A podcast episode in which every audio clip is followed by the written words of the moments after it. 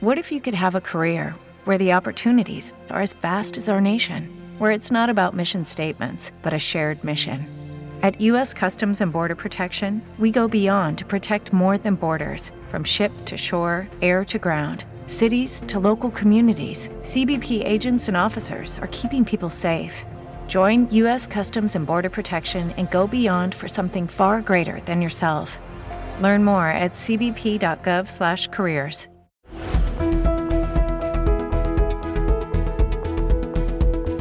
Ce ne andiamo in Francia, sui fatti che sono successi questa mattina. C'è stato un attacco in un parco ad Annecy, ci sono dei feriti, 5 accoltellati, gravi 2 bambini, è grave anche una persona adulta, con Macron che ha detto un atto di vigliaccheria infinita. E allora ce ne andiamo da Chiara Piotto. Chiara, buongiorno, vengo da te. Eccoci Roberto, buongiorno. Sappiamo che in questi istanti sta arrivando ad Annecy, che è una cittadina molto turistica, va detto, e molto frequentata in questa fase dell'anno nell'est del paese, la prima ministra Elisabeth Borne. Arriverà a breve anche il ministro dell'interno Darmanin, non sappiamo se arriverà sul posto anche il presidente Macron, che però, come hai detto giustamente, ha commentato immediatamente l'accaduto dicendo si tratta di un atto molto vile nei confronti dei francesi. Dunque, che cosa è successo? Questa mattina a 9:40 un uomo che, secondo alcuni testimoni, campeggiava in questo parco di Annecy da alcuni giorni, ha iniziato ad urlare, questo hanno raccontato sempre i testimoni, e ha attaccato dei passeggini con un coltello alla mano. Passeggini che contenevano bambini dai 22 mesi ai 3 anni, questa è la fascia d'età dei feriti, e ci rendiamo conto quindi di quanto sia ancora più inaccettabile come attacco, veramente degli innocenti. Dopo aver attaccato i bambini e una mamma che ha tentato di difenderli, la polizia è arrivata sul posto. Ci sono voluti 4 minuti perché le autorità arrivassero sul luogo dell'aggressione. L'uomo quindi ha iniziato a scappare, ma nell'allontanarsi dal posto ha anche attaccato, sempre con lo stesso coltello, 2 persone anziane che passavano di lì. Dunque il bilancio, come dicevi, è di 6 feriti, 2 adulti, 4 bambini. Di questi 4 bambini tutti sono in condizioni gravi, ma 2 in particolare sono a rischio di perdere la propria vita. Uno è stato anche evacuato in un ospedale di Ginevra, in Svizzera. Dunque su questo sicuramente arriverà un bilancio ancora più preciso in conferenza stampa che dovrebbe iniziare tra 15 minuti. Le autorità ci faranno sapere anche quello che si sa di preciso sull'uomo responsabile dell'aggressione, un 32enne di origini siriane che ha ottenuto un regolare statuto di rifugiato in Unione Europea dalla Svezia soltanto 2 mesi fa, ma si trovava in Francia da almeno novembre, dove aveva fatto richiesta anche in Francia appunto per un documento di accoglienza. In Svezia, sembra sempre dalle prime informazioni Roberto, è stato come residente per 10 anni e avrebbe anche una moglie svedese, un bambino di 3 anni. Un'altra cosa che è emersa è che quando ha fatto domanda di accoglienza in Europa si è dichiarato cristiano. Al momento non si parla di terrorismo, ma la pista non è esclusa, lo sapremo probabilmente tra pochi minuti se è ancora sul campo l'ipotesi terroristica oppure no. Intanto c'è lo shock dei francesi di fronte a un nuovo attacco di questo tipo, ma ancora peggiore perché a danno di bambini così piccoli. A te. Grazie Chiara. Allora, questi i fatti che hanno scosso la Francia nella giornata di oggi. Rimaniamo in Europa per tutt'altro. Il Consiglio interno degli affari europei e sul tavolo c'è soprattutto il nodo immigrazione. Ce ne andiamo subito da Renato Coene che ci racconta lo stato dell'arte dei lavori. Renato.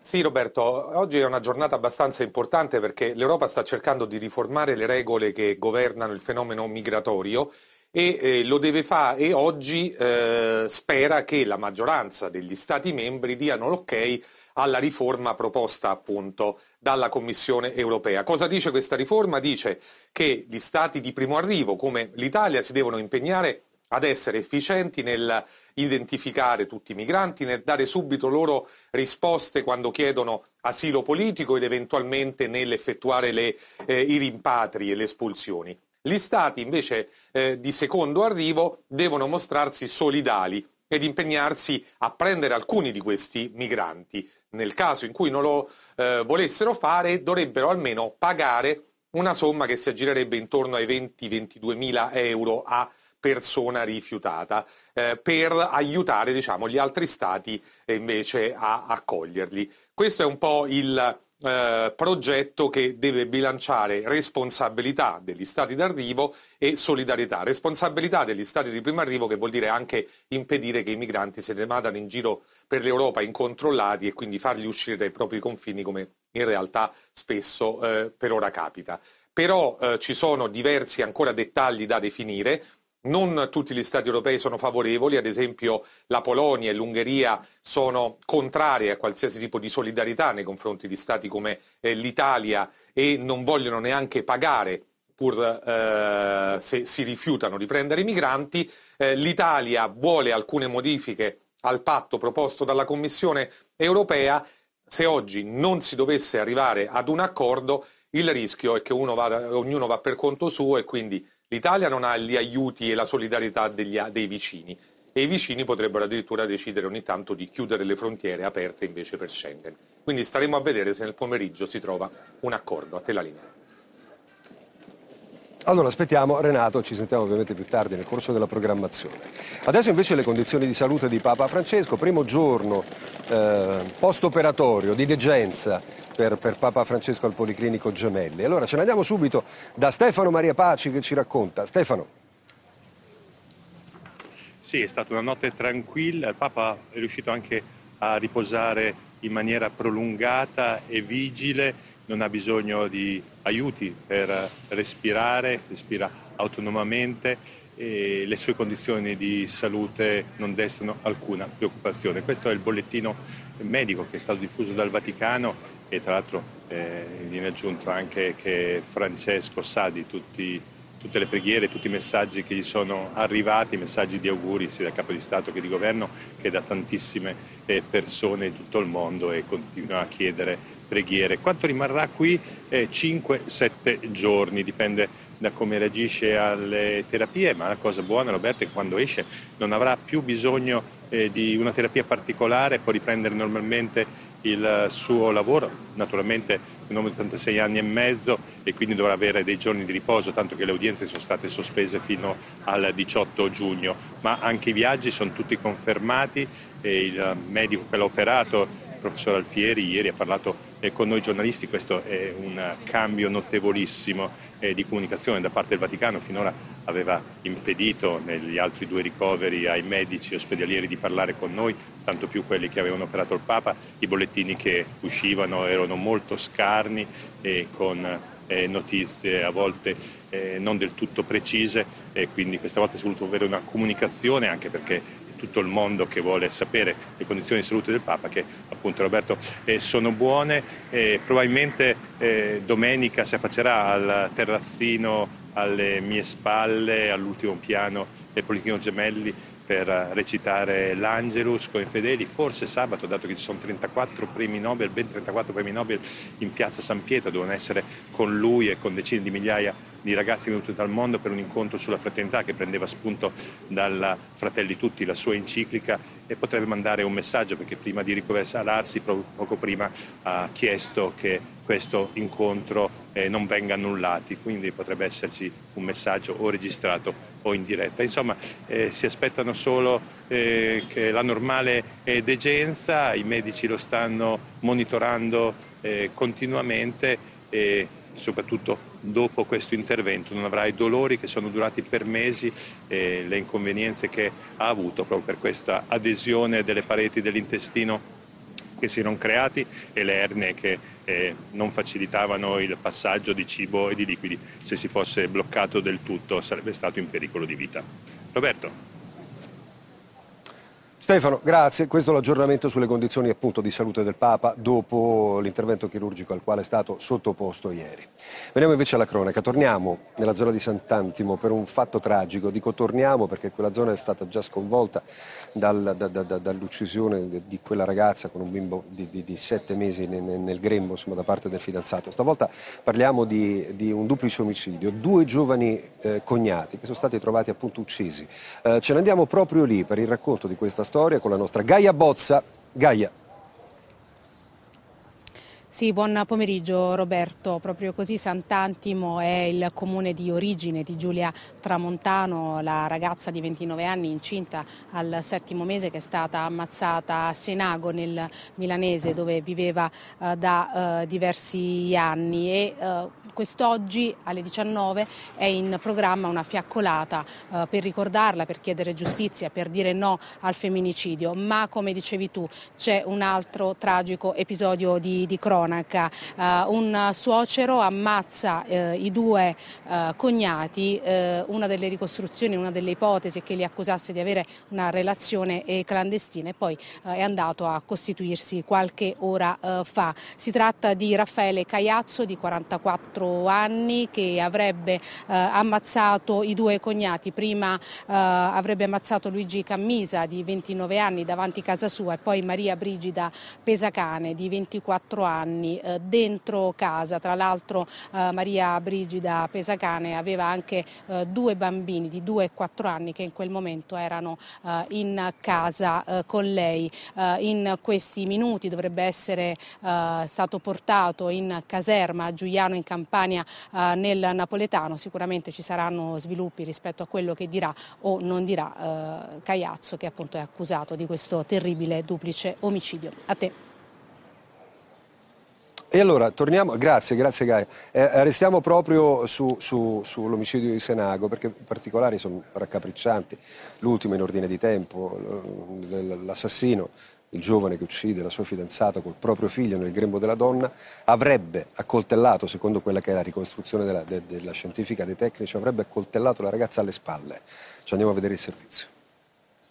Un agguato in casa, una coltellata alla gola, così sarebbe morta Giulia Tramontano, colpita alle spalle all'improvviso da Alessandro Impagnatiello mentre si trovava nel salone di casa, una ferita al collo che le avrebbe impedito di urlare. E questa l'ultima ricostruzione degli investigatori dopo i rilievi effettuati dai RIS all'interno della villetta di Senago, dove la ragazza al 7° mese di gravidanza viveva assieme a Impagnatiello. Sarà l'autopsia prevista per venerdì 9 giugno a confermare e a stabilire l'orario della morte di Giulia e se la ragazza sia stata avvelenata. Nello zaino ritrovato in casa c'erano 2 confezioni di veleno per topi. Alla luce anche di quest'ultimo dettaglio, i magistrati inquirenti ribadiscono la convinzione che il delitto sia stato premeditato e sul web sono state trovate le tracce delle ricerche effettuate da Impagnatiello prima del delitto su come togliere macchie di bruciature dalla ceramica e che effetti ha un topicida su un essere umano. Tutte informazioni che lascerebbero supporre una pianificazione dell'omicidio. E poi ci sono quelle strane domande rivolte dall'uomo, ora a San Vittore con accuse di omicidio volontario, occultamento di cadavere e procurato aborto,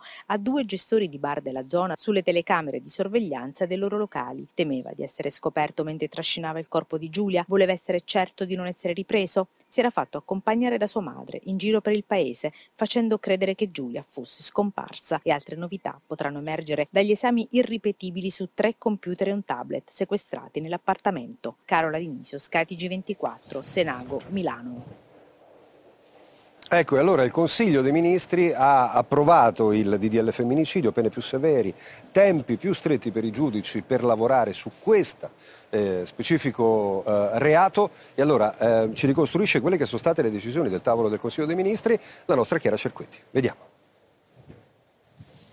Approvato dal Consiglio dei Ministri via libera il disegno di legge contro la violenza sulle donne. Braccialetto elettronico applicato a norma, obbligo di rispettare la distanza minima di 500 metri dalla vittima, pene aumentate perché già ammonito, arresto in flagranza differita per stalking, maltrattamenti in famiglia e violazione del divieto di avvicinamento, prevedendo che video e foto possano essere utilizzati per far scattare le manette. Un pool di magistrati dedicato alla materia e processi più veloci, cercando di assegnare sempre le stesse indagini ai PM specializzati, massimo 30 giorni per richieste di misure cautelari dei PM e altrettanti per la loro applicazione da parte dei GIP, specie in caso di omicidio, tentato omicidio ai danni del coniuge, separato o divorziato o di una persona legata affettivamente, quindi anche i congiunti. Ancora, ampliamento delle fattispecie di reato per cui si possano applicare le misure precauzionali, tra cui anche revenge porn e sfregio del viso con l'acido. E dal PD arriva apprezzamento per il pacchetto di misure, ma con alcune osservazioni. Mancano risorse, manca la formazione per la specializzazione degli operatori della giustizia, della sanità, delle forze dell'ordine per riconoscere la violenza, per credere alle donne che denunciano di avere subito violenza e manca l'educazione alle differenze. Chiara Cerquetti, Sky TG24. Allora, Cambiamo, siamo nel post-alluvione, insomma, che tanti danni, purtroppo anche vittime, ha creato a determinate in Emilia-Romagna. Allora quotidianamente con i nostri inviati stiamo facendo ricognizione tra l'Emilia e la Romagna, per, in qualche modo per ascoltare le persone, per fare in qualche modo anche la conta dei danni. Siamo oggi nel Ravennate con Giorgio De Benetti, che saluto. Giorgio, continuiamo a parlare di agricoltura. Vengo da te, buongiorno. Sì, buongiorno Roberto. Adesso mi trovo nel paese di Solarolo. Questo paese solamente 10 giorni fa era ancora invaso dal fango. Qui cosa è successo? Che si è rotto l'argine di un fiume che si trova a 10 chilometri. Nonostante tutto è arrivata un'onda tale da praticamente coinvolgere l'80% delle strutture. Qui si sta tornando lentamente alla normalità. Ora vi faccio vedere quello che sta succedendo. L'ambulatorio mobile effettua le antitetaniche, qui come in altri paesi del Ravennate, dove c'è stato tanto fango e quindi le persone si devono proteggere dal rischio appunto di contagi. Guardate invece com'è il centro medico. Il centro medico è stato trasferito in un container perché è stato completamente distrutto dal fango, quindi le persone che vediamo qui in fila sono in fila per fare una visita, semplicemente una visita dal dottore. Qui circa il 50% delle attività sono riprese perché tutto era stato inondato. Parliamo di scuole, parliamo per esempio dell'asilo, dove sono rimasti solamente i muri. Poco più avanti una mensa che è servita durante i giorni più complicati per le persone per alimentarsi, perché non c'erano neppure più i negozi di alimentari. Si sta cercando di riaprire il supermercato, però mancano ancora i frigoriferi e qui è stato un grosso problema quindi anche reperire il cibo, perché le persone non avevano neppure più le automobili, che erano state anche quelle distrutte dal fango. Tuttavia si tende di ricominciare. Siamo andati in quella che è l'azienda più grande del paese, un'azienda che produce piante ornamentali. Stanno cercando di ricominciare, ma ci hanno raccontato di aver perso 350.000 piante e adesso si ritrovano a dover riacquistare le piante semplicemente per non perdere la clientela. Da qui è tutto, a te. Io auguro a tutti voi un buon pomeriggio e una buona serata.